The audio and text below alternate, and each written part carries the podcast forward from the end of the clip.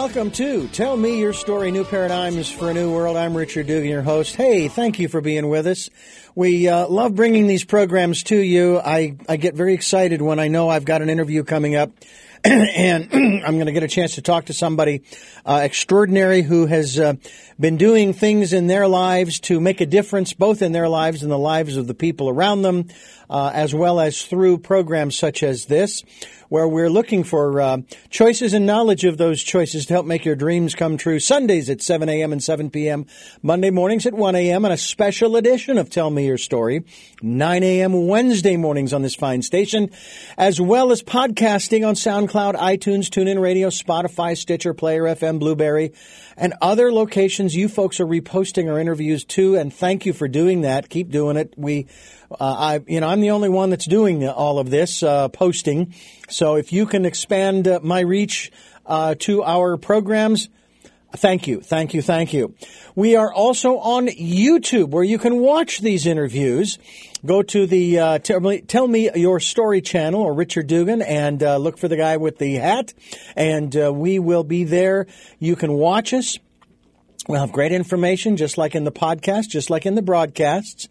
We also ask that if you can do so, we could uh, use your support financially. That's why I have a PayPal account. It's for your security as well as mine. I like what I like to refer to PayPal as as the middleman that helps to keep track of things and helps to keep me secure, but also helps to keep you secure. So that's the reason why we do that. And we also ask you to participate in this, the Decade of Perfect Vision, the 2020s, where we ask you to go within and listen to that still small voice in that quiet, peaceful place that is within you and spend some time there getting to know the most important person, if you will, in your life, which is you. Our program today, I think you're going to enjoy. Uh, I have a funny feeling that our guest uh, titled his book just so he could hear us in the broadcast industry utter the phrase, give a damn. But we can say that on the radio and on television, as well as in podcasts and videocasts. And my guest is Mark Lewis, author of Give a Damn. It is the ticket to cultural change. And uh, Mark, all the way down there in Louisiana, I think that's how you pronounce it now. Uh, welcome to the program. Hey, Richard, thanks for having me. I look forward to, to, being with you. Well, this is going to be very interesting, and I think what I'm going to do is tie uh, tie this in a little bit to. Uh, I'd like to talk a little bit about the concept, and I'm sure you've heard of this, which I don't think is is necessarily what your book and what the work that you're doing through this book is about, but I still wanted to bring it up just because of the title and the subtitle. You're familiar with the phrase cancel culture, right? Yes. Yeah. This has nothing to do with that. This actually has to do with with uh, uh, the word that's coming to mind is promulgate. I don't know why. It's just there, but it's it's to foster culture, to support culture, to to uh, encourage a change. It's not trying to undo or erase or hide or anything of that nature. It's trying to foster a sense. When someone says to me, "Well, those people they're taking away my culture," I say, "Well, I don't understand. How could they do that if you?" if you let them do that, how, what are you doing to preserve your culture? You know, that kind of thing. Um, can you give me maybe just a, a quick uh, synopsis from your perspective on, on how you see that uh, going on, especially in this country? Yeah, you make uh, really good points. Uh, when I think about culture, I really think about mindset when we think about where we were 40 or 50 years ago, that mindset is completely different today than it was then. And that mindset has changed based on a number of factors. One, probably being at the top of the list is technology. So instead of us being face to face, instead of we send text messages, and there's a lot of communication that is lost between technology what it was 50 years ago and technology what it was today. So the, the, wish, the way I see it is that our culture has changed to more of a self-centeredness versus a selfless mm. type of culture. And there have been so many factors that have caused this. And we need to, what I think, a lot of people don't do this, we need to look at other people's perspective instead of just focusing on our own perspective. And when we understand other people's perspective, we can communicate and get along better. And I think that's part of the problem for today's society. Well, you know, I heard a story just uh, as I was coming in to uh, do this program that uh, the airlines have reported that as of our conversation here, over 2,500 incidents of violence on airlines. 1,900 of them were due to the issue of wearing a mask. And this raises something I've brought up many, many times, talking about changing of mindset. I've heard this constantly over the last 16 months, 18 months, whatever. They're taking away my individual constitutional right by telling me that I have to do this and that and the other thing. I have to wear a mask and I have to stay six feet apart and I have to wash my hands and blah, blah, blah. And I have to get vaccinated and so forth.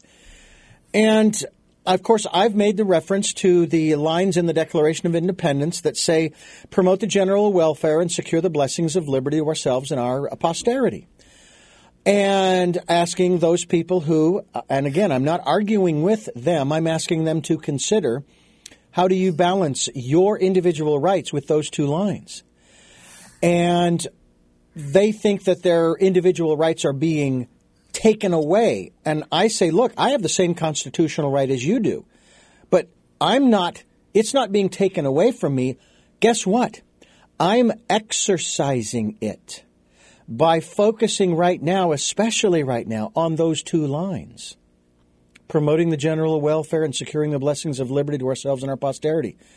Now, if that's a living document, if that's a sacred document to you, and I'm sorry, the Declaration of Independence is part of that document. Even though it may not be law, it's still part of that document. And so it's still, to me, it holds just as much weight as the, the, the official Constitution, the Articles and Amendments, the Bill of Rights and Amendments. Uh, so to me, that is part of my, and I've never really been the, the, of that attitude of the individualist and you know that kind of thing. Uh, so I haven't really had to change my perspective, although I have had to listen to and take in other people's perspective on this. Your thoughts?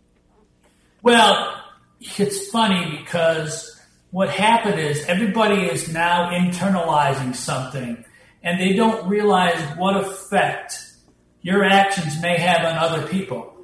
Okay, so therefore you're taking this away from me but the, the, the fallacy in that is it's not that I'm taking things away from you. I want you to be concerned about your effects and what it may have on other people. It's not about you. Mm-hmm. It's about other people. So if you flip flop this and let's say that uh, someone didn't want to wear a mask and uh, would, would they wear a mask if they knew that they had COVID, but it was somebody real important to them they wouldn't want to transmit their potential COVID, whatever, to the person that they love. But when we get outside our own internal domain, and there's a big, big situation when it causes, which causes selfishness. When we start thinking things about things that would affect us, we can internalize things, then we typically give a damn because we don't want that effect to have on our family or our friends. But once we get outside our own domain name, people that we don't know. Mm-hmm. We have a different perspective, and therefore we think our rights are being violated. That's the fallacy with today's individualism.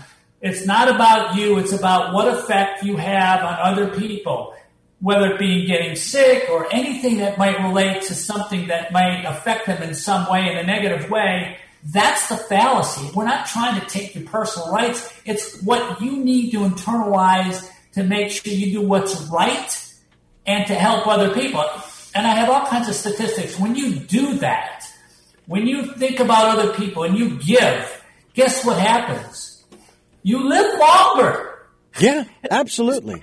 because you're internalizing, you, there's less stress, there's all this thing kind of goes away. And so that's the fallacy with that individualistic, you're taking rights away. It's not about that, it's about your effect and what it may have on other people. And people forget that. Yeah.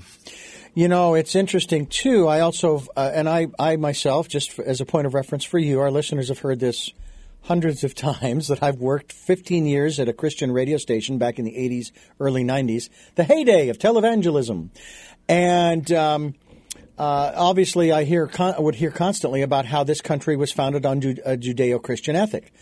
Well, when you start talking about freedoms, but then you start mixing that in with the Christian doctrine or faith or or, or the, the message, if you will, uh, I always interpreted it this way.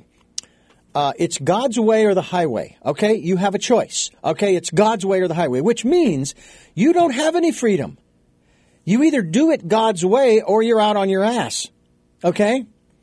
Well, that's, it's like, okay, if you truly believe what you believe as a, a, a, a person of faith, you don't have any freedom. You, you, you gave it up when you chose to follow God. Okay. Yep. Now that's an extreme perspective that I'm taking, but that would be my takeaway at, at one level. At one level. We still have choices, and that's part of what this program is about giving people choices and knowledge of those choices. Uh, we were given brains by the good Lord uh, to process, to think logically, to imagine, to create. Okay. Uh, and who knows, maybe all of those creative thoughts, for example, they're just, they're coming in from the Almighty, from the, the Supreme Being, whatever term you wish to use. Uh, so uh, it all depends on your perspective, and that's really what you're talking about here, uh, because there are so many other perspectives when it comes to faith on this planet.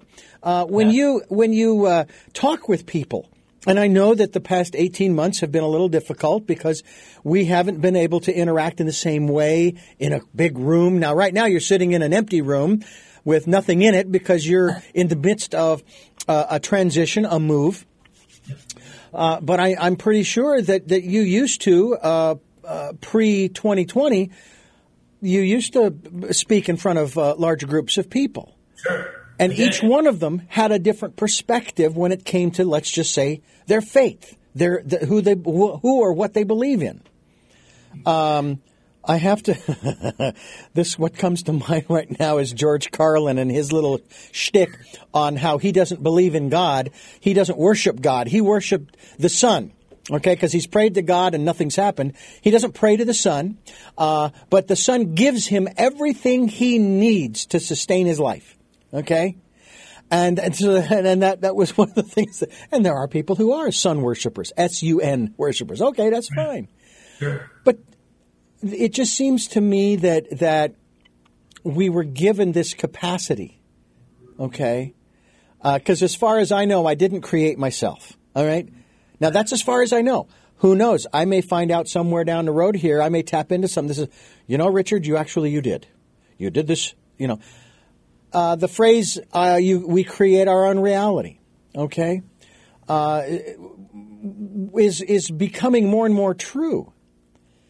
And I think it's because of what you said earlier about how we're beginning to understand, and we need to understand, but I think we're beginning to understand, uh, those who are open to it, that I don't just create around me the things that I want.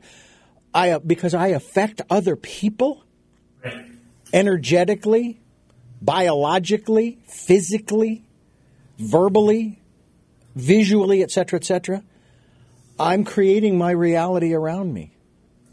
You know, you bring up a couple of points uh, regarding religion, and everybody has a different perspective of what religion, and there's not one that's right, not one that's wrong, because that's the way people believe on it. But there are two things that came up in, in this: is there was a study by Ohio State University and they um, went and looked based on the obituaries. They came up with a study, and the people that are more religious, who are more religious, actually live four years longer than those people who were not religious. Now, you ask that question, well, why? Well, I think there's a couple reasons. One is when you believe in God or a mentor or something, you have this sense of security, uh, which causes less stress in the body. Stress is the most detrimental effect to the human body than anything else in this world. The more stress you have, the more your body degrades and all that kind of thing. But you have this gift by uh, of religion that you, you have a God that you can relate to and that you feel comforted by that. There's a certain comfort level of doing that. But here's the thing you know, when I do my speeches, I ask this question. I go and ask everybody in the audience, I go, why are you here? Why did God put you on this earth? And if you don't believe in God, why are you here? How did you get here? Oh, they say, well, I was born. And so I don't believe that. I think you're here for a purpose. And 99 out of 100 people can't answer that question. They don't know. Why am I here? Why, why has God put me on this earth? So my answer to that, that question is this. God put me on this earth to serve others. And by serving others, I serve myself. But people get it reversed. They have to say, well, if I do this, then I should get and expect something in return. And that's the fallacy. Just by nature, you're going to get, the more you give, you're going to get in return. But people can't expect it. It will come. Don't expect it. And, you know, the miracles will happen. And it's a really interesting concept because people can't answer that question. Yeah. It's really bizarre that when I ask that question, they can't answer it. It is it is very unusual uh, in that respect, and yet they have certainties on so many other things. They absolutely know that there is a God. They absolutely know that there is a heaven and hell. They absolutely know, et cetera, et cetera, et cetera. But when it comes to a question like that, which seems to me, um, in one sense, rather paramount, uh, we ask uh, some very pointed questions on this program that I'm not asking from the standpoint of tell me the truth, tell me th- uh, that this is fact. No. Um, there are certain things that are uh, uh, that are, I almost want to say, um, beyond subjective. They're evolving. As a matter of fact, the, the, the, word behind you, evolve. I believe that's the word behind you. Um, oh, yes. Uh, and then you, uh, uh, and, and I, if I'm not mistaken, that's uh, Media AI. Yes, evolvemedia.ai. Dot AI. Yeah. Well, pardon me. um, one of the things that is is so interesting to me is um, one of the phrases that was given to me as a 21 year old who just getting into this business, just learning how to do interviewing and so forth, uh, thinking that I knew so much, and I had only been on what I referred to as my search since I was 17 at that point. And someone said to me, Richard, it is better to begin in doubt and end in certainty than begin in certainty and end in doubt. And when I, I, I chuckle, but I'm, there's also a little bit of sadness in this. When I hear of certain individuals who have had these staunch positions for decades and they pass away, and I remember when uh, Jerry Falwell passed away, um, uh, the first thing that came to my mind, and I actually said it, I says, well, at least now he knows the truth. Uh, and the reality is, we can know the truth right now if we just if we would do what I'm encouraging people to do, and that is to go within and listen to that still small voice. Now, when I say we will know the truth, as the Bible says, and it'll set us free, uh, I'm not talking about the truth about uh, humanity or uh, about uh, um, global warming or uh, political uh, stuff or, or any of that. I'm talking about, you'll know the truth about you. Talk to me about the personal relationship that we have with one another, with ourselves, with, with self, small s, um, and how important that is in this process of, uh, uh, of, of, fostering this concept you talk about in uh, Give a Damn uh, about cultural change? Well, when you think about that internally, um, and I always have to be constant reminded because we do have this voice inside us. Mm-hmm. But at the end of the day, I always ask my, myself this question What is the right thing to do? And you're always going to get that answer. You may not like the answer, to be honest with you, but you, you should follow that. But a lot of times we don't. And the reason why we don't is because we can justify in our mind to do the wrong thing in order to make it right. Mm. Now think about that. We justify it in our mind. Even though it's wrong, I can justify it as being right, and therefore it's okay. And that's the fallacy.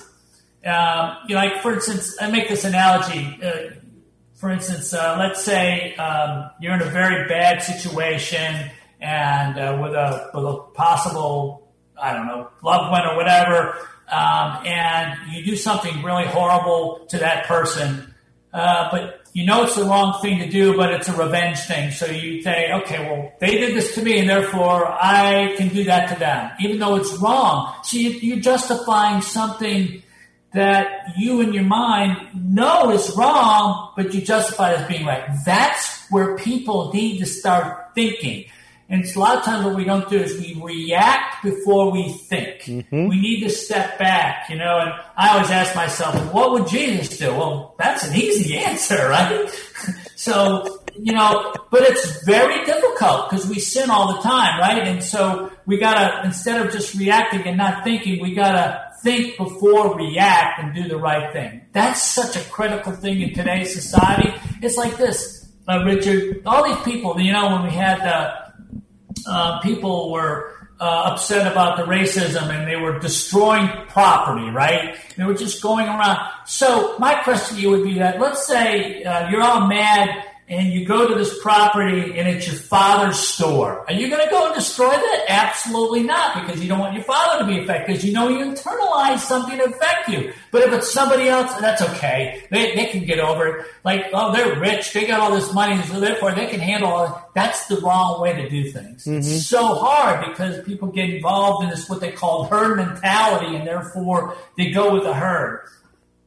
You know, it's it's interesting uh, when you put that out there because uh, the first question that comes up, and this isn't just in those situations that you've just described, where they're upset and they go out and they destroy property, but it's also on radio and television in particular, but also in print, on the internet too, where people are just they're railing. Now, I saw this in the 80s and 90s on televangelist television and radio, and I was you know, sort of perpetuating that by working there, but, you know, I wasn't creating the content. And I would listen to them just go off the rails on a particular subject. And some of them were focused on that same subject for years. And of course, as time went on, I said to myself and sort of said to the speaker or the uh, TV screen, uh, me dost think thou protesteth too much. And uh, I interpreted that, I interpret that as you better be careful because what you are going on and on and on and on about, you're gonna get caught in yourself. The net you are casting is going to catch you. And that's what happened. But the other phrase that has come up more uh, in the last few years, especially hearing all of the stuff. Now, when I was working for a station in the early 2000s during the uh, George Jr. George Bush Jr. administration, the two de- two terms, uh, I was working for Air America Phoenix, and of course, very uh, progressive, uh, you know. Uh, and uh, their their cause was basically to get him out of office, and this and that and the other thing, you know, similar to what went on in the last these last four years under the old presidency and, and administration. I couldn't get on that bandwagon. I had no problem producing whatever they wanted to produce, doing the programming, et cetera, et cetera. I loved doing that, but getting on that wagon, I just couldn't do. So now, uh, over the last five or six years, as I've been hearing all of the stuff going on and people complaining and complaining and complaining about the problems, I think about the problems they're complaining about. I hear the words they're saying and the only thing that I can think of to respond with is, how is what you're doing helping? How is it solving the problem that you are talking about, that you're moaning and groaning and complaining about? And it's the same thing with people who go out and destroy. You're upset about, and we'll just use the term racism or will to um, marginalization. Okay, to to use a really broad brushstroke, marginalization of whatever category you want. How is destroying property, yours or anybody else's, how is it helping? Is that solving the problem? Tell me how that solves the problem or even contributes to a solution. You're, you know, you're really right about that. And what people need to ask is this question. I learned this probably over the last four years. What is the upside to what I'm going to do? What's the upside? If there's no upside, what's the point in doing it? Mm-hmm. If and, and, therefore, what's the upside of going and destroying property? Well, there's no upside to that. It only makes things worse. So, what can I? This society today dwells on the problem so much, and they don't look for finding solutions. They got to get that past that stage, mm-hmm. and so they have to give a damn about what do we need to do to solve the problem. Yeah. What's the upside? Yeah. That's a, if anybody listening to this program today could just ask themselves this question, what's the upside to what I'm doing? And if there's none, don't do it. Mark Lewis is my guest. We're talking about Give a Damn, the ticket to cultural change. We're kind of talking about a lot of different things here. And you know, Mark, uh, I encourage people, of course, to go to your website as well as giveadamnbook.com where they can get a copy of the book. But you also have a, an additional website as well for your business. We're going to talk about that in just a moment as well. I, I, I, I actually have a solution to every problem that every person has with whatever it is they're having a problem with, okay? Now, I'm going to say up front that you and nobody listening is going to like my solution, okay? That isn't the point. My solution is not a solution that we want to. I don't even like my solution. But the difference between me and other people is I'm offering a solution. And just, just basically, I'm just going to cut right to the chase. All right, we have the technology available on this planet. My solution is we have the technology, okay? We blow up the earth, okay? We blow up the earth. We've got the technology, we can do it. And now nobody has any more problems. Do you like that solution? Do I? Of course not. Of course not. That's not evolution. That's not evolving. That's not raising the consciousness of the planet and, and, and making things better for everyone. It's solving all of our problems. But that's no solution. So, but but again, my point is, hey, look, I offered one. What's yours? What's your solution? Yeah. Uh, so that's kind of where I'm coming from from that standpoint. So I do have a solution. Yes, sir. But it's going to take many, many years, and the solution is here. It's in our mind, mm-hmm. and our mind is, what are we going to do to be able to make society better for everybody. Thank you. It's not about you. It's about what I can do for others. And the more we think along those lines, we don't have to have one person win 100% and the other person gets zero. And that's the problem with government. It's me, heads I win, tails you lose. That's government. That's politics. And that's wrong. And nothing typically gets done. It's that's the ego-centered driven economy that we have that comes from government. Democrats and Republicans. Look, I do a speech, Richard. I go out and say, tell me, are you Democrat or Republican? And nobody wants to tell me. You know why? Because as soon as you say who you are, you're going to be put in a box mm-hmm. and you can't think outside that box. And that's the problem with today. It's going to take a mindset change from the older generation, but it starts with our kids. We need to teach them about morals, respect, responsibilities, please, thank you, excuse me. They're not getting it. It's become self driven, and our kids are our future. How do we get them to change? Yeah. It's a, you know, I'm not going to be around long enough to be able to see it, but I'm working on it. That's the give a damn philosophy, the ticket to cultural change. It makes life so much better for everybody. And that's your legacy. That's the legacy, uh, the perpetuation. You're going to replicate to others yes. this this concept, this mindset, and and uh, so am I through this program. Tell me your story, new paradigms for a new world. We're talking with Mark Lewis, and we're talking about uh, giving a damn. And uh, please uh, get, get a copy of his book. I think you'll be very very fascinated by it. And you know the other the other aspect of it too is I love what Will Rogers once said. He said, uh, "I will I would never join a political party because I would never join an organization that would have me as a member." Something words words to that effect.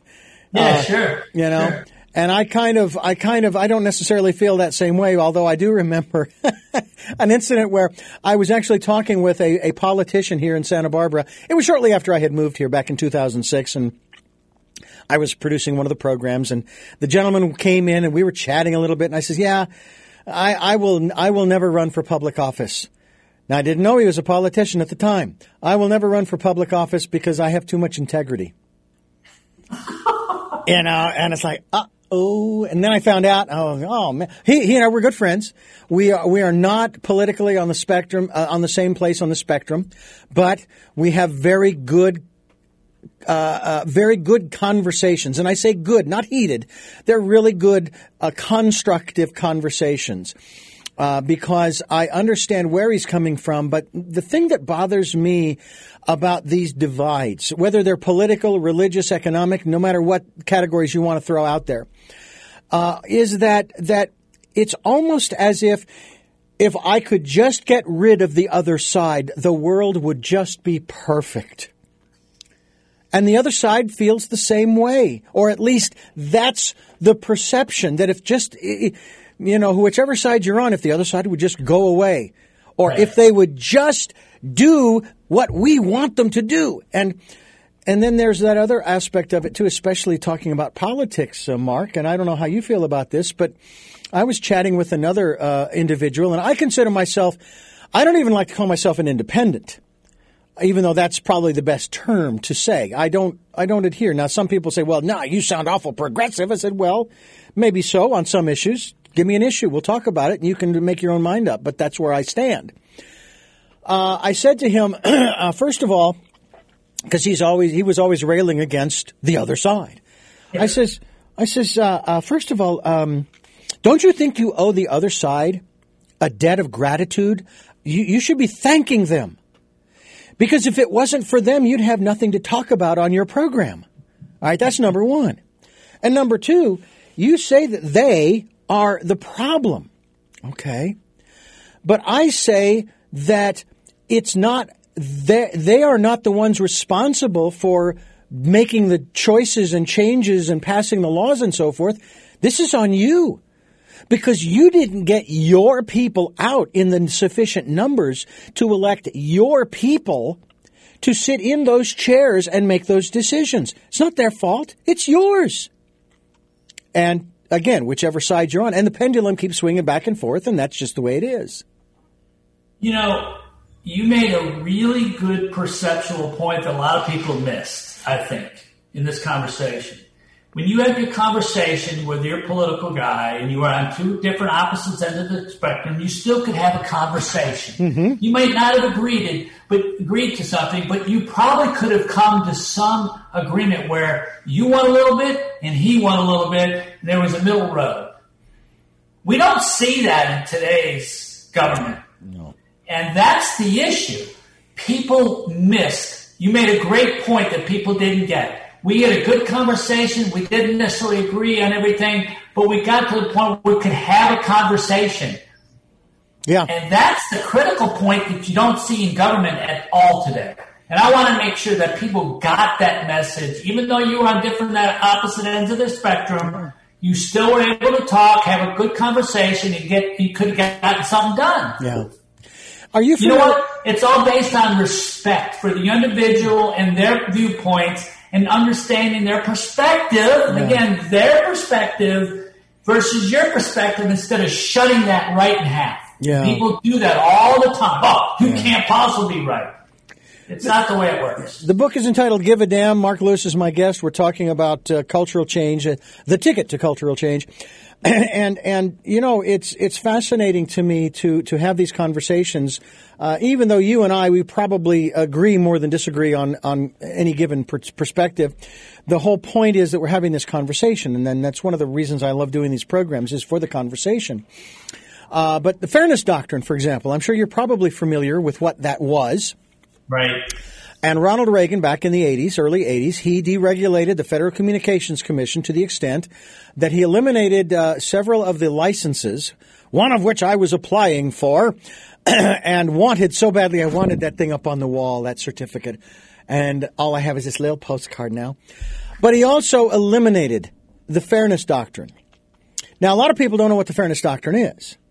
And basically, to sum it up, it's if you are going to talk about a subject, okay, then you have to be willing to have Uh, you you must uh, uh, have opposing views. You must talk about it from as many of the different perspectives as there might be, if you're able to do so. It's kind of like uh, in po- uh, political uh, ads and things of this nature.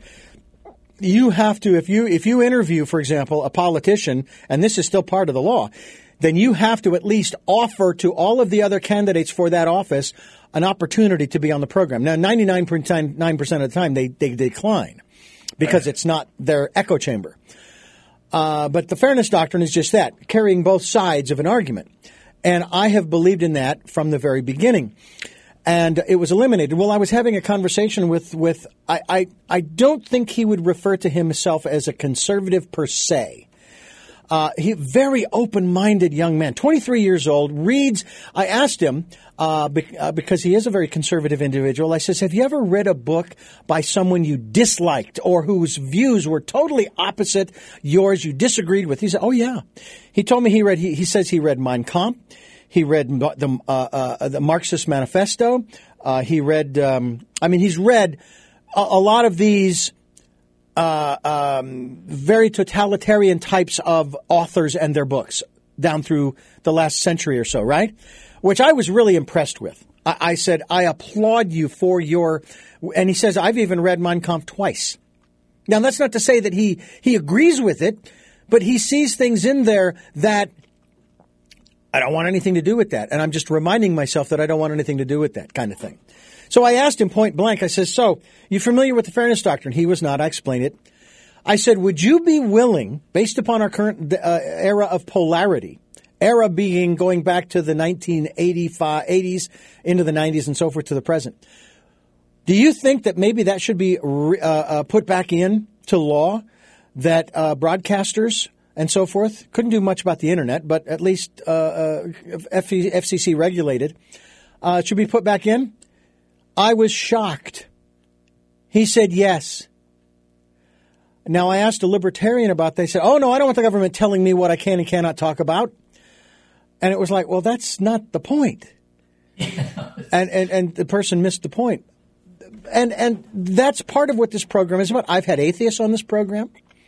I've had uh, uh, Jews. I've had Scientologists. I've had uh, uh, folks uh, from uh, what I would call the lineage of uh, Sri Yukteswar Paramahansa Yogananda. Uh, Paramahansa's book is my, my metaphysical primer that I read when I was 16, 17 years old. I've read it hundreds of times since. Uh, I've had a, a, a wide and diverse group of people on this program. And I had one gentleman who, after sharing my perspective, he says, Well, that's interesting, but you know, I, I, let me let me share you with my perspective on that. And he shared it, and I listened, and I responded, "Well, there goes another one of my grass huts up in flames." And I will tell you, I am willing to burn them all. Because again, it's better to begin in doubt and end in certainty than to begin in certainty and end in doubt. Very good points. And, and again, it's all about perspective thinking, understanding what the other side is discussing and having that perspective, but not being defensive and saying, well, your perspective is totally absurd. Why would anybody think that way? And that's where you shut down the selfishness. That's where the selfishness comes in. We can't open our minds up. We need to open our, there's probably something in some religion or um, another perspective that you probably do agree with, but it's not 100% shutdown, yeah. right? It's like I know my wife was uh, when I do a little presentation, you talk about all these different religions, you know, Christianity, Buddhism, all this stuff, and I go, well, you know, some of these religions they don't teach kindness. My wife says, yeah, they all teach kindness. All of them do. I said, well, why do they do all these bad things? And, and it's just a different perspective. They look at things differently than we do. And, yeah. and they do teach, but we got to open ourselves up. Yeah. We, that's the biggest problem with today's society. We shut our minds down to other people's perspective thinking, and we, therefore it's wrong. If we don't believe it, it's totally wrong. And that's just not the mindset that we need to have today. And guess what happens? Yeah. We turn it down. There's an argument. Everybody gets bent out of shape. These things blow right up, and next thing you know, there's killings and all the you know all these things that go on because they can't understand. Yeah. Yeah. You know, and that's the reason why we have events like the insurrection. Uh, that's what it's going to be called now. You've got uh, Pearl Harbor Day. You've got the assassination of Kennedy and Martin Luther King. You've got the resignation of Richard Nixon. You've got the shooting of uh, of Reagan and Ford and and uh, uh, the beginning of Gulf War number one in the early '90s with George Ju- George Senior, uh, and and all of these mile markers. 9/11, the Great Recession of uh, 2008. Uh, you've got all, and now you've got the insurrection of 2021. Yeah. And I, I, I find that it's one thing to have a perspective, but it's another thing when you are faced with the, the actual facts about something. Now, that doesn't mean you still can't have your perspective. Right. But how can one ignore the fact? Some I, I remember a story I read about this new form of math. It was called whole math. Now you and I would sit there and we would say, "Okay, Mark, what is two plus two? What's two plus two, Mark?" Four. Okay, but in whole math, so Mark, what is two plus two? Four. Let me check with the rest of the class and see if they agree with you. We're going to decide what 2 plus 2 is. That was whole math. We were going to decide, and, and my first thought was, yeah, we would have never even gotten off the ground to go to the moon with uh, whole math. Never Right. would have happened. Now, why they call it whole math, I do not know. But um, that happens to be one of the, the, the aspects of perspective versus fact. You know, um, I was taking some black and white pictures back in 79, 80 when I was taking a photography class in college uh, of an accident in an intersection. And I was trying to move around as carefully as possible, getting different pictures. I was just doing it for me. And it reminded me of that that old saying about uh, you can uh, have uh, 10 different people watching a car accident, you're going to get 10 different answers or perspectives, which is why I was taking the pictures. But when you take a look, for example, let's just, I'm going to, because I brought up the insurrection. You take a look at the video, and somebody made the comment, look, these were, if I was looking at that uh, event, I would say it was just a bunch of tourists. Look at how they walked nice and calmly along the stanchions and, and, and, and uh, dividers, uh, looking at all the statues inside. Yeah, but that's only a very tiny part of the video. When have I ever seen a tourist going and breaking out the windows from the outside, crashing through doors, uh, shooting, uh, and on and on and on? Is that still a group of tourists? I mean, to me, there is no other perspective other than that was a violent event, just to put it simply. Yeah. And, and you don't have to t- speak specifically about that, but using that as the example of perspective versus fact.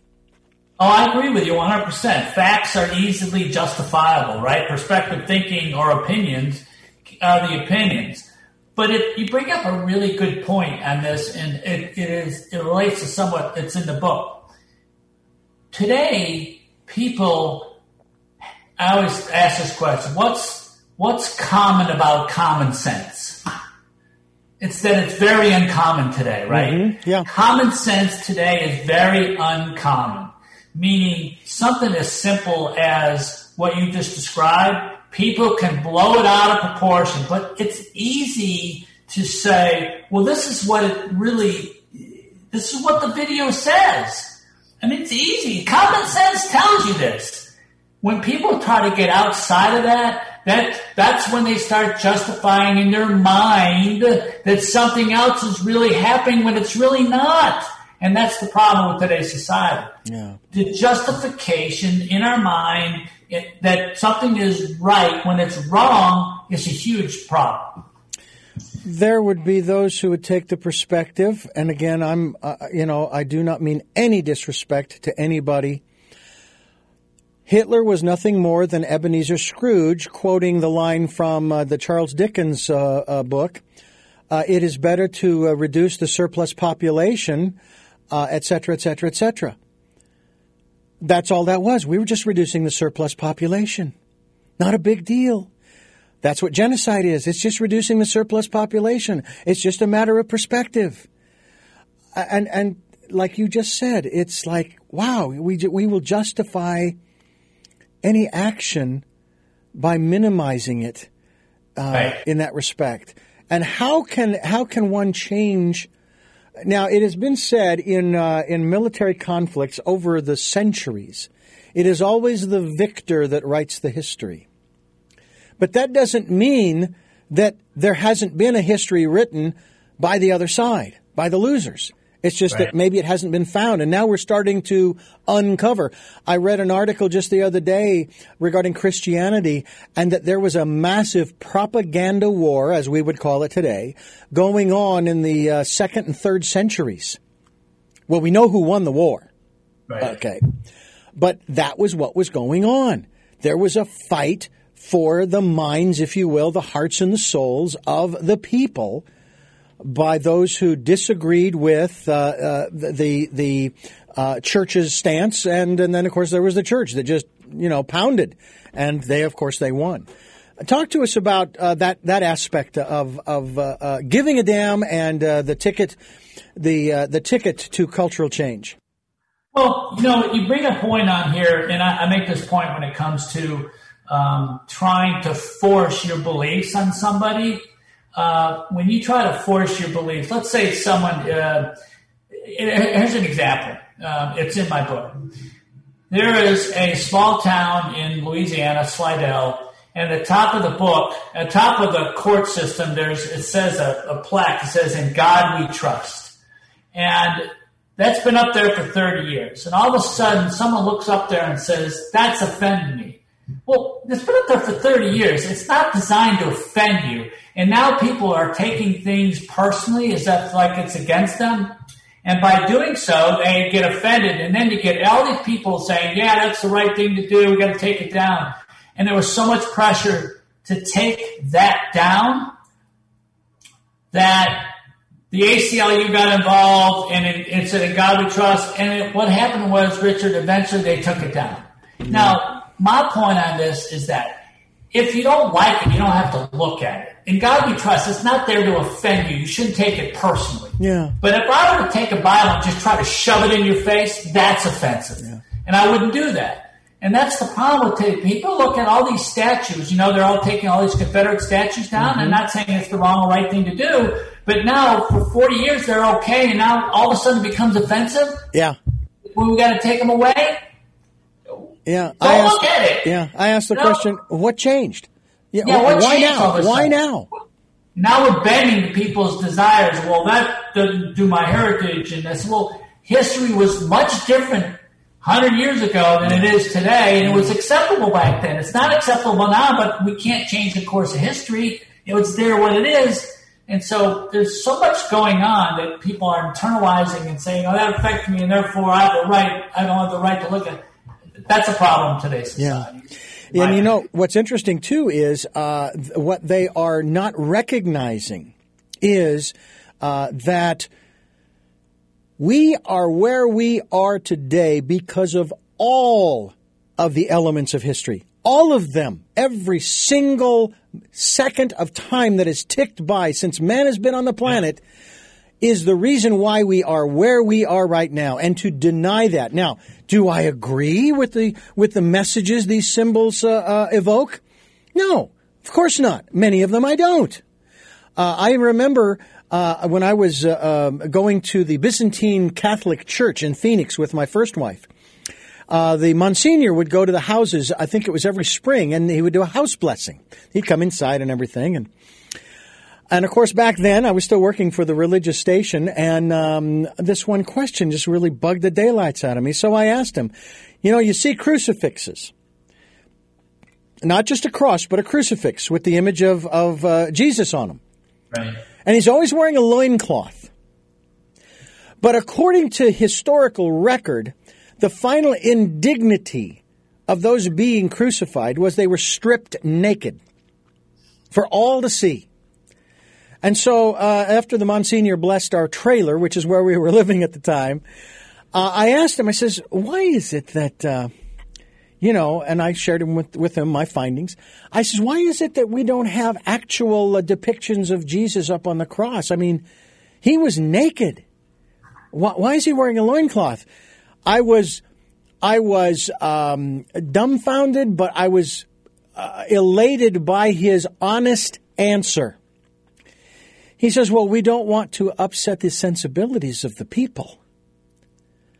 But yet, the first thing that came flooding into my brain was the passage, Ye shall know the truth, and the truth shall set you free. Right. And we're so ashamed of certain parts of our anatomy that are God given. And yeah. it's not like we're putting them out there as pornography. Right. You know, it's not lurid. Right. And so on and so forth. And but I was I was I was actually quite pleased with his answer. At least it was honest, coming right. from a monsignor within uh, the church. Yep. And and that to me, that went a long way for me. That really did. And so even if even if the answer isn't really uh, that palatable, and that's the thing I don't care for about the institutions that tell us no, we, we don't want to tell the people because we don't think they can handle it. Like if there was an asteroid headed for Earth, I want to know. I don't know if you ever saw the movie uh, with Stephen Carell, um, uh, looking for a friend for the end of the earth, uh, the end of the world. No, I haven't seen that. Oh my God, great movie. There is an asteroid headed for Earth. There is nothing anyone can do. Bruce Willis and his team are on vacation, not able to be reached. you know, those other movies where they go out there and they destroy the thing. and uh, spoiler alert, ladies and gentlemen, the movie ends with the end of the world. But it's the dynamics that take place during that film about his focus on relationship, especially with his father. He goes to his father, they spend that day together, uh, and his father keeps wanting to bring up, well, I know I wasn't the best dad. I don't want to talk about uh, that's not important anymore. All of the dysfunction. He just wanted to connect with his father in these final hours of existence. He just wanted to, similar to what my uh, my father's brother did before he died of cancer. He went over to his son's house in his wheelchair, and they had uh, several hours, I guess, of father son closure before his passing. You know, that to me, that's that's where the real cultural change comes, and this is what you are you are really really talking about. Yeah, you, you know, you make a really good point about if what would happen, what if the Earth were to end tomorrow or in a week? What would you do differently? How would you react? Um, your whole perspective thinking uh, would probably change tremendously. Yeah. Um, you know, here's the problem that I see. Whenever anybody is ever afforded a situation that's very traumatic, like a hurricane or tornado or a major fire, whatever it may be. Do you know how many people come out and want to help that person or people to recover? They give themselves, they're serving them, they want to do whatever they can to help. And when the hurricane passes, we kind of go back to our normal way of life. Why can't we do that all the time? Why can't we be have the ability to help others to make their lives better at all times and not through a major disaster or a major event that might happen in our lives. If we were to do that all the time, then life would be a whole lot better for a lot of people. It yeah. shouldn't take a major disaster or an asteroid hitting the earth to be able to go ahead and do what we need to outreach to others and make their lives better. Yeah, and that's the point of this program is to uh, uh, basically look for new paradigms for a new world. As I said before, giving people choices and knowledge of those choices to help make their dreams come true. And we want this for everybody. And I honestly do believe it is possible. It's you know, and I'm, I'm some would say, well, yeah, but Richard, you're talking about a utopia. No, I'm not because we will always, because of the the universe that we live in, the material world that we live in, we will always have challenges. Okay? Sure. Even if they're just, even if we all just got along and everything was rosy dynamically between the members of the species, we would still be dealing with natural issues from Mother Earth, right? You bet. You know, and I like the, way, the fact that you use the word challenge and not problem. Exactly. Challenge is something that we can overcome. Problems we don't address. Challenges we do what we need to do to fix those challenges and make it better. So I like that word. Yeah. We're talking with Mark Lewis. He is the author of Give a Damn. I keep wanting, I keep wanting to throw in giving a damn, but it's Give a Damn so that we can uh, do just that. It is the ticket to cultural change and it is give a damn book dot com. Give a damn book dot com. We can say that on the radio. I don't uh, and and if you if you do take offense i apologize i'm sorry that you do. Uh, i would ask you to consider uh, adjusting just adjusting not change but adjust your perspective just a little bit. Let me make a point about that because some people do get offended by the word give a damn or the word damn right?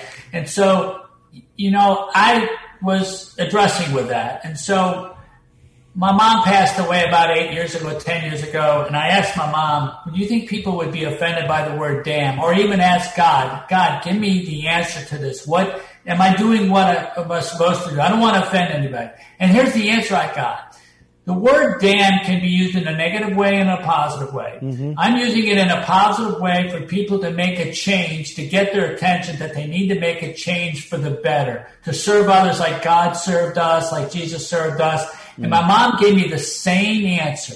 You're doing it to help others. It's not used in vain. Giving, because you know, some kids could get upset about it, and, and parents may say, well, golly, you're teaching kids wrong. I said, no, I'm trying to make a point. God gave me the word damn to be able to use it in a positive way. I'm not doing it in vain, and I need to get people's attention, and this is the way to do it. Yeah. Give and it.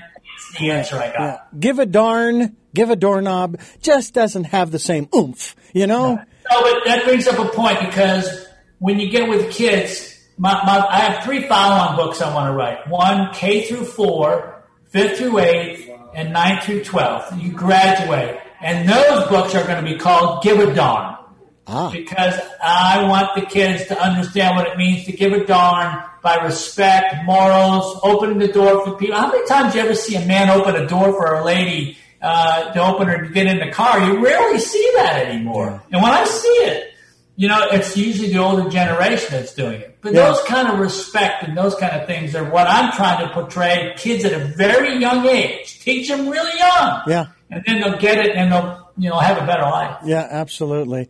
Well, my uh, my wife's sister, before her passing, she used to say to me, "Your mother raised you right." Now, I am at the end of the baby boomer era, born in 1960, uh, and um, uh, that's what I I would do, even for my first wife, as well as for my present wife. I open the car door, I open the other doors for her. Um, and uh, you know, it's just for me. That's just a normal course of things. It isn't even uh, it isn't just about the fact that she is my wife or I, and I hate to use the I don't want to use the word my in the possessive sense, okay? Because we're partners, you know, we're we're, we're a team, you know, and uh, uh, so from that standpoint, she is my teammate, if you will, equal, co-equal, and so forth. Uh, but just common courtesy, not just chivalry you know, that kind of thing. But it was nice to hear her say that, that, oh, your mother raised you right. Mark Lewis is my guest. We're talking about uh, Give a Damn, and uh, giveadamnbook.com is the website. I also love some of the other uh, twists on a phrase as well. Um, oh, shut the front door. I love that one. You know, I don't know if you've ever heard that one before, but it's uh, it it it also has that same are you kidding me, sir? As, opposed to profanity per se that we, we can't use on the radio. Right. We can use it on the internet, uh, but I still like to keep these programs uh, fairly um, um, clean. I don't like to use the blue the blue ink pen. Okay. Yeah, I like to, I like to keep them clean, as it were. But uh, again, I don't I don't hold that against anyone if that pops up in the sure. program this is to me a conversation as as far as uh, whatever circle you are in. It seems to me critical in our day and age that we need to start looking from different perspectives. And I will give you this analogy and have you uh, elaborate as we uh, uh, come to the, the close of our program here. There is an event they, taking place, and there is a circle around it. And we are to move uh, around this circle onto as many points as possible to get as many different views, I'm going to use that here, as is possible to get the greatest understanding of what is happening in that event. And you can put whatever event you want in there, natural disaster or otherwise. And that is really what the goal of this program is about. You know, you're doing a really great job because you're bringing out, uh, uh, I think, people's mindset to do a deeper dive into what people are doing and how they're thinking and how they're acting towards other people. And, and you're, you're really the person that's giving a damn to get them to think about more about per- perspective thinking, what it means to be in the other person's shoes in a way. And it's not right, it's not wrong but it's a way for us to communicate kind of kind of all get on the same page and have a conversation that doesn't blow up into anger or violence. Having a conversation that can improve the lives of other people. And that's what the world's all about. What can we do to make life better for other people mm-hmm. again why are you here that's why i'm here because if i improve your life guess what you feel better about it I feel good about it because when I do something good for other people, I feel good. If they have a smile on their face that I've done something different and I've done something very valuable for those people yeah. going forward in life. And that's what life needs to be for everybody. And when you do that, the stress level goes down, you feel better, you're doing more things for other people. It's just a better life. I, I, I don't know. I, I, can't understand why people don't get it. That's. Yeah. I wish I could drive that home one person at a time. I've I've learned over the last ten or fifteen years um, a very valuable lesson about that. I've watched a number of different movies. Uh, one in particular, which you may or may not have seen, Batman versus Superman. Yeah, I've seen it. All right, and you know the last fifteen minutes of the program, right? Of the movie. Yep. All right. Yep. What are they doing? They're dialoguing. They're yep. conversing. Yep they are beginning to talk to one another, really listening to one another, and then understanding that at the beginning of the movie, where the conflict started, was started over what else? A misunderstanding. Now, I get it from the Hollywood perspective that if they had done that at the beginning of the movie, it would have only been 20 minutes long and a very boring show in and of itself. But that's where we are today. We're not, we, we have these disagreements and then we have the conflict. Then we sit down and we talk. Oh, I see. I I completely misunderstood what you said, and I should have had a follow-up question to what you said because I took it this way and you meant it that way. Right. Oh God, it's like, oh my God, such wasted time. And and I will quote, I will quote one of my uh, um, boyhood idols, singers, Keith Partridge or David Cassidy. Yeah. Do you know what his last four words were before his passing? So, so much wasted time. Oh, true. That's true. That's true. Yeah. So much wasted time. So sad. So sad. Let's not waste any more time, ladies and gentlemen. Let us continue moving forward. Let's give a damn and work towards uh, using that ticket uh, for uh, cultural change. Starts with us, as Gandhi says, be the change you want to be, and uh, that's the way that uh, that's the way that opens up. Mark Lewis is my guest here on the program. His book, Give a Damn, giveadamnbook.com. We will be linked to his website as well. It's The Ticket to Cultural Change, and we hope that you will pick up a copy. At least go to his uh, website and, and check out the work he's doing. You have evolvemedia.ia. Uh, let's talk just briefly about that if we can and how that plays into all of this. You know, I've uh, I'm an entrepreneur by nature. Uh, I've started a number of businesses, and I just got involved with this new uh, venture. Um, what we're doing is, you know, when you you have these cell phones, right, and everybody goes to an event and they take videos of the event. It could be a birthday party, a wedding, or whatever all those videos stay with that individual unless you share it with someone. So what we've done is we've created this software company where we are taking and asking everybody at the event, because all these events and they're being videoed on all different angles, to upload videos to a cloud based platform. And what we're going to do is we're going to cut and splice the best of all those videos and create a single video for you based on that event. So if it's a wedding, there's a timeline. We'll take all these videos, cut and splice them, and put together a video for you automatically and autonomously. So we're in that development phase right now. Uh, we've got our first uh, MVP, minimal viable product, probably coming out within the next 30 days. We're doing some testing right now, but that's an exciting. At my age of 64, um, I want to be able to help create lasting memories for people, birthday parties, weddings, baby christenings, sporting events. There's just so many different events. And to take and to take videos, which you don't have access to, and bring them all together and create a video, could be two minutes or ten minutes, is something we think is very special because video editing is a very difficult process right now. Well, I, I would agree with you. I only started doing video editing as of July 2020.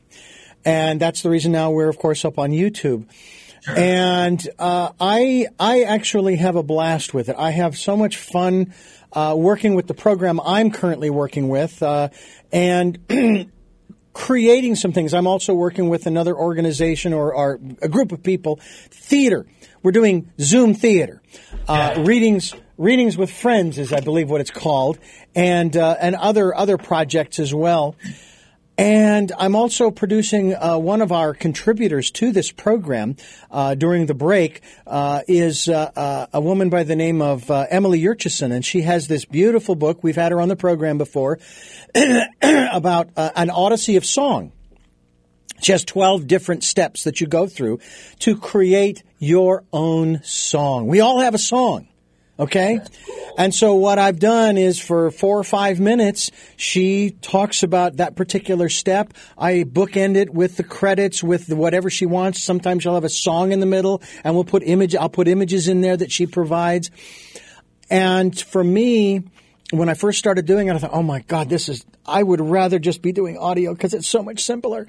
And basically what I found was, it is as simple as editing audio from the standpoint that it's just multiple tracks. It's just that some of them are yeah, pictures, sure. some of them are sound, some of them are text. Uh, it's really, really cool. And um, so I, I'm in a, in a realm that I never thought I would be in. Although one of these days I'd like to give up all of the other aspects that are in my toolbox to just focus on doing this. This is all I really want to do is bring people like you to the forefront, to our listeners and viewers, to understand that there is a better world. Now, and I say that not to say that where we are today is terrible, awful. We got to get out of here. No, no, no, no.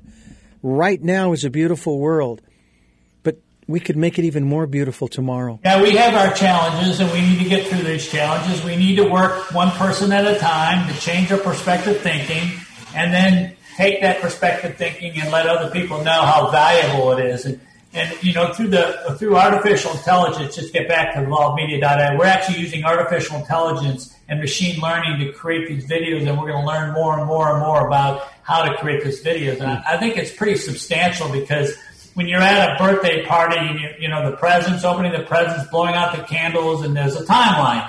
So we take the best of the timeline and cut and splice from those videos to put into a video automatically. That, I think it's very special. I don't know why my phone keeps going. That's off. all right. That's very cool.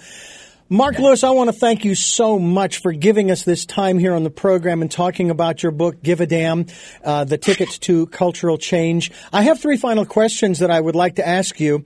you may have answered them during the interview, but uh, I like to ask them directly. But before I do, I have to speak to our listeners and viewers and say that uh, You can find us at 7 a.m. and 7 p.m. on Sundays, 1 a.m. on Mondays, and 9 a.m. for the special edition of Tell Me Your Story on Wednesdays. That's 9 a.m. Wednesdays for Tell Me Your Story New Paradigms for a New World on this fine station. We stream live at those times as well, as I mentioned, and we're podcasting on SoundCloud, iTunes, TuneIn Radio, Spotify, Stitcher, Player FM, Blubrry, other locations you folks are reposting to. We're on YouTube as well, and you can watch these interviews.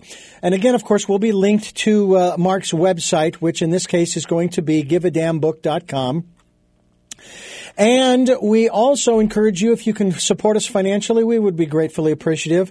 I, I, may have worked for 15 years for the Christian radio station and I heard all of the fundraising gimmicks and I will never, ever, ever use them. Uh, if and or when uh, I can't afford to do this, then well, then we're done. But I don't see that happening for at least 40, 45 years. And when I say that, Mark, you know I was born in 1960. So adding 40 or 45 more years to my life puts me over the 100 mark, and that's where I'm headed. That's where, I'm, where headed. I'm headed to. I'm right with you. I was born in 57, so I got two years on you. All right, when we cross that line, you know, we'll just do a, a great fist bump and, and have a very, Yeah. have a, a great party, and you can take the video. Uh, we, I also want you to spend time going within, folks, during the decade of perfect vision, the 2020s. Find that still, quiet, peace, calm, calm place, and listen to that still, small voice. So the final three questions that I like to ask all of my guests are, in this order, to you. Number one, who is Mark Lewis? Oh my goodness. Um, okay, I'll give you a short answer. Mark Lewis is a person that cares deeply about other people and wants to leave uh, a mark in this world. No, no pun intended. that creates a better world for the rest of all the people that are part of uh, of the earth today. So my mission is really to create um, lasting love, peace, kindness, and um, happiness for people uh, across the world. What is it that you hope to or want to achieve through the work that you're doing now?